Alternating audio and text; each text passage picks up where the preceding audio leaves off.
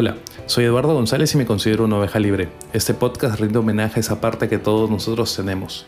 Ese ser rebelde que nos llevó en algún momento de nuestra vida a ser considerado por nuestra familia o la sociedad como ovejas negras. Que nos llevó a conectar con esa parte rebelde tan necesaria para romper lo establecido, ir contra algunas reglas y romper el status quo en el cual nos encontrábamos. Oveja Libre, el podcast, rinde un tributo al momento en el cual comenzamos a acoplar en nosotros lo que nos hace únicos y comenzamos a aceptarnos, amarnos y vivir en paz con esas singularidades. Así que bienvenidos a este podcast y bienvenidos al rebaño.